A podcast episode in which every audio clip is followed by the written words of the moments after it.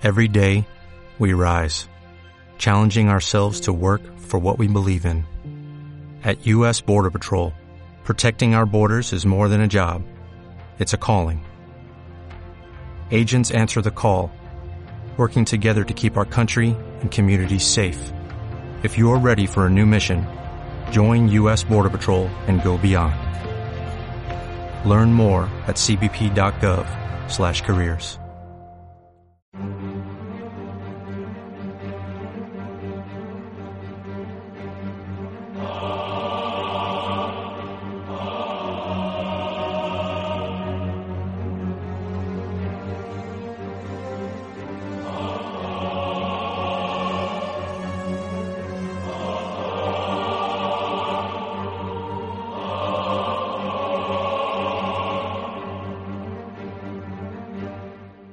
Taquiones y mazmorras.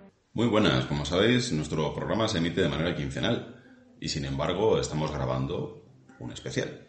Cuando estuvimos preparando el programa sobre inteligencia artificial, el Valle Inquietante, nos pusimos en contacto con el profesor Aren Hintze del Departamento de Sistemas Dinámicos Complejos y Analítica de Microdatos de la Universidad de Dalarna, en Suecia. Y aprovecho para corregir una rata que cometimos en el programa anterior cuando dijimos que este profesor trabajaba en Estados Unidos. De ninguna manera. Trabaja en Suecia desde hace ya algún tiempo. Bien, pues el hecho es que ha tenido la amabilidad de responder a nuestras preguntas y hemos pensado que era un bonus magnífico que podía aportar mucho como complemento del programa piloto. Bueno, como no hemos tenido demasiado tiempo para prepararlo como más nos hubiese gustado, lo que voy a hacer es eh, leer las preguntas directamente que con su permiso traduje al castellano, puesto que bueno, nos comunicamos en inglés. Y le hicimos ocho preguntas que son las siguientes. Como especialista en biología del desarrollo de inteligencia artificial, ¿cómo cree que Darwin podría ayudarnos en el desarrollo de sistemas de inteligencia artificial? Y aquí el profesor Hintze contestaba, creo que no podemos aplicar ingeniería inversa al cerebro, de ser así, tomará al menos otros 150 años también creo que no podremos simplemente escribir el algoritmo. Lo que logramos hacer hasta ahora es el aprendizaje por refuerzo y la retroprogramación, algoritmos geniales sin duda, pero que tienen poco que ver con el pensamiento, el aprendizaje, la cognición, la conciencia, etc. De manera que realmente el único proceso que conocemos que resultó en inteligencia y conciencia es la evolución. Así que aprovechemos eso. Este enfoque se llama neuroevolución, donde usamos prácticamente un algoritmo genético para optimizar algo para realizar una tarea cognitiva. En el proceso aprendemos mucho sobre las condiciones evolutivas necesarias para desarrollar la inteligencia, etc. Pero también nos acercamos a la solución de nuestro problema inicial. En este momento estamos un poco limitados con respecto al poder computacional, en mi opinión, dice el profesor. Nuestra infraestructura de hardware nos permite desarrollar cerebros pequeños, digamos insectos o vertebrados muy primitivos, o tal vez un aspecto de la cognición. Sin embargo, el tiempo está a nuestro favor. Tendremos suficiente poder competitivo en 2035 o 2045. Es una estimación, pero no creo que esté muy lejos, dice. Tenga en cuenta, nos responde, que esto no quita las grandes cosas que hace el aprendizaje profundo y el lenguaje robótico. Jugarán un papel importante en el futuro, ya que también son mucho más controlables y predecibles que las máquinas de las que hablo.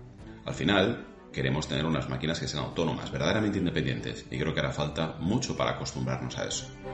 Solo mire qué tan problemático es para los gobiernos lidiar con la inteligencia artificial de Facebook que crea cajas de resonancia o coches sin conductor. Y la pregunta, ¿quién paga si hay un accidente? ¿O qué haremos cuando el intercambio de inteligencia artificial repita la caída de venta corta de GameStop? Tenemos 10 años para averiguarlo. Esta es su contestación a la primera pregunta. En cuanto a las cajas de resonancia de los medios en Internet, por si acaso no estuvierais familiarizados con el concepto, se refiere a esta situación que se da a veces en cuanto a que uno solo recibe verdaderamente de forma efectiva la información de aquello que refuerza su opinión, de tal manera que a veces no estamos abiertos a opiniones que ponen en duda lo que nosotros tenemos en mente. Y eso es lo que podría hacer la inteligencia artificial de Facebook en un momento determinado al dirigir no solo aquellos mensajes que coinciden con lo que está en nuestros intereses, lo que nos gusta cuando damos like, vaya. Pasamos a la segunda pregunta. Los roboticistas y científicos informáticos crean sistemas de inteligencia artificial basados en los seres humanos, por lo que, en su opinión, estamos cada vez más cerca de comprender qué nos hace inteligentes. Si es así, ¿sabemos cómo evolucionó la inteligencia humana? Y el profesor Anehitze contesta, Curiosamente, el enfoque de la neuroevolución nos llevará a la inteligencia artificial mucho antes de que la entendamos. Seleccionamos por el fenómeno y algo que resuelve problemas. Cómo lo hace será tan opaco como los sistemas naturales que queremos imitar. Sin embargo, entendemos bastante sobre el pasado evolutivo de los humanos. Sentimos mucha curiosidad por nuestro propio pasado, por razones obvias. Sin entrar en una conferencia sobre evolución cognitiva, hay principios clave como caminar erguido, liberar nuestras manos para hacer gestos, con el inicio de la comunicación. Vivir en pequeños clanes o tribus familiares también ayuda. El uso de herramientas y la comunicación sobre presas y depredadores que dividen el trabajo, todas las cosas que otros animales no hicieron, lo cual es un claro indicio de que esas cosas importaron para la inteligencia humana. Vamos con la tercera pregunta. Han pasado 51 años desde la hipótesis del valle inquietante del Dr. Masahiro Mori. ¿Finalmente sabemos que nos hace temer a los androides a los humanos? Y el doctor contesta, Pregunta interesante, y no tengo una buena idea de ese asunto específico. Sin embargo, reconozco el problema y, como sabrán por mi artículo, lo que teme el investigador sobre inteligencia artificial, temo por temas bastante diferentes de los que habló Masahiro. Sin embargo, creo que, al menos conscientemente, la mayoría de la gente todavía está colgada en el inteligencia artificial barra los robots me quitarán el trabajo, como algo malo porque el capitalismo democrático junto con el desempleo masivo los hará aún más pobres y los trabajos son el principal impulsor de la economía. Sin embargo, creo que la era del trabajo ya terminó hace un tiempo. Simplemente no hemos respondido adecuadamente, al menos en mi opinión. No es necesario trabajar porque todo lo hacen los robots. Puede ser un gran lugar utópico. Mientras redistribuyamos la riqueza de forma adecuada, todo irá bien. Tenga en cuenta que el hecho de que un robot pueda hacer algo no significa que tenga que hacerlo. Además, siempre que el robot produzca la riqueza para la persona que realiza el trabajo, todo está bien. Pasamos a la cuarta pregunta. Según los cuatro tipos de inteligencia artificial que creó, ¿qué tipo de aprendizaje automático requeriría una inteligencia artificial de tipo 4? El profesor contesta, Nuevamente una gran pregunta. Tenemos que preguntarnos qué queremos de una máquina consciente. Y esto es inmediatamente un paralelo a qué quieres de otro ser humano, ya que también son máquinas conscientes. Si la respuesta es trabajar para usted, entonces acabamos de crear una nueva forma de esclavitud, y eso sería muy malo.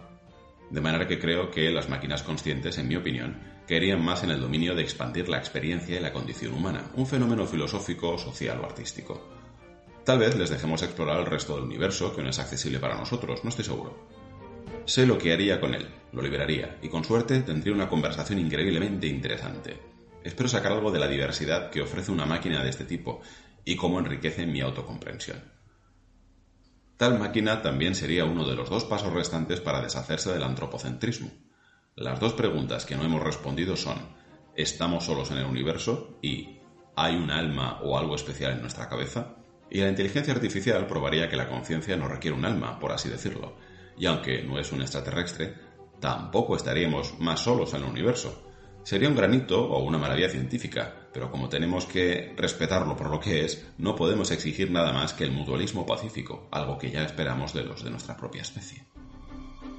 Pasamos a la quinta pregunta. De vez en cuando las noticias cubren evidencia de inteligencia animal. ¿Cree que los modelos computacionales podrían ayudarnos a comprender mejor la inteligencia de otras especies? Y el profesor contesta. Trabajé mucho en este tema. Comencé a usar las inteligencias artificiales evolucionadas en las que trabajo para comprender la cognición y el comportamiento de los animales y, específicamente, las condiciones evolutivas necesarias para evolucionar su comportamiento. La inteligencia humana es uno de los posibles resultados de esta línea de investigación, pero aprenderemos mucho sobre la evolución en el camino. Pasamos a la sexta pregunta. Volviendo a su clasificación de inteligencia artificial, ¿dónde deberíamos incluir a los animaloides? ¿En el tipo 2? ¿Están más cerca de las mascotas de tipo 3? Contesta el profesor. Honestamente, nunca pensé en esto antes cómo deberían poder integrarlos en nuestras estructuras familiares o deberían interactuar de manera significativa con nosotros, deben ser del tipo 3 con seguridad. Necesitan comprender mis intenciones. Curiosamente, los perros nos miran a los ojos para saber dónde miramos. Eso les ayuda a coordinar su comportamiento con el nuestro. Los gatos no hacen esto y tampoco colaboran con nosotros. No estoy seguro de cuánto de esto es una investigación adecuada o una anécdota, pero tiene sentido para mí. ¿Cuán conscientes deben ser es una cuestión diferente, ver más arriba También creo que probablemente no pueda ser una máquina pura de tipo 3, sin tener un poco de tipo 4. Los bordes probablemente sean graduales. Al igual que en los animales naturales, la conciencia no apareció hace 3.500 años en un humano, que la tenía, mientras que otros no. Este es un proceso gradual y creo que los animales tienen algunas formas de conciencia, simplemente es diferente o menos pronunciada que en otros. Pasamos a la séptima pregunta. Recientemente, los perros robots se han probado como compañeros y asistentes para personas mayores con demencia temprana o Alzheimer, lo cual es simplemente asombroso. Este hito también nos plantea algunas preguntas. ¿Estamos más cerca de un mundo lleno de robots con aspecto de animales, como se imaginó Philip K. Dick en Sueña a los androides con ovejas eléctricas y la película Blade Runner? Hazme la pregunta de Blade Runner dentro de un año otra vez, contesta el profesor.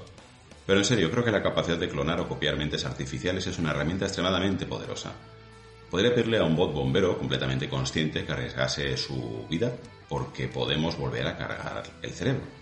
Lo que nos lleva a la extraña pregunta de si los transportadores de Star Trek realmente matan personas. Pero como se mencionó anteriormente, dado que estas inteligencias artificiales prueban que no hay alma, probablemente no destruyen la conciencia. Desde una perspectiva personal, me encantarían esos robots animales. Tenemos cuatro hijos, viajamos mucho y la mayoría de nosotros somos alérgicos al pelo o al polvo de animales. Así que una mascota está fuera de discusión. Pero casi me compré un Pleo, el dinosaurio robótico, pero la empresa se fue a la bancarrota. Del mismo modo, hay perros robots de Sony, pero son demasiado caros para mi gusto. El caso es que se pueden apagar mientras estamos de vacaciones, de manera que desde esa perspectiva diría que hay mucha demanda. ¿Volvería a querer que fueran del tipo 4? Probablemente no. Una inteligencia artificial semiconsciente sería suficiente. Eso también se conecta con la siguiente pregunta. Pasamos a la octava y última pregunta. ¿Habrá alguna vez inteligencia artificial animaloide autoconsciente? Y el profesor contesta, no creo que haya un nicho adecuado para que estas máquinas sean compañeras de los humanos, pero un robot controlado por inteligencia artificial con una forma no humanoide definitivamente tiene su lugar. Bueno, pues como veis ha sido un verdadero privilegio contar con la colaboración del doctor Aren Hinche para responder a estas preguntas y estamos muy contentos, muy emocionados con, con, esta respuesta tan generosa por su parte. Y ya pues aprovecho para anunciaros que estamos editando el segundo programa del podcast que se llamará El origen de la magia. Y bueno, pues esperamos poder colgarlo el fin de semana que viene para que lo disfrutéis a partir del domingo. Con esto desearos que empecéis una semana fantástica y bueno, nos leemos y nos oímos muy pronto. Gracias.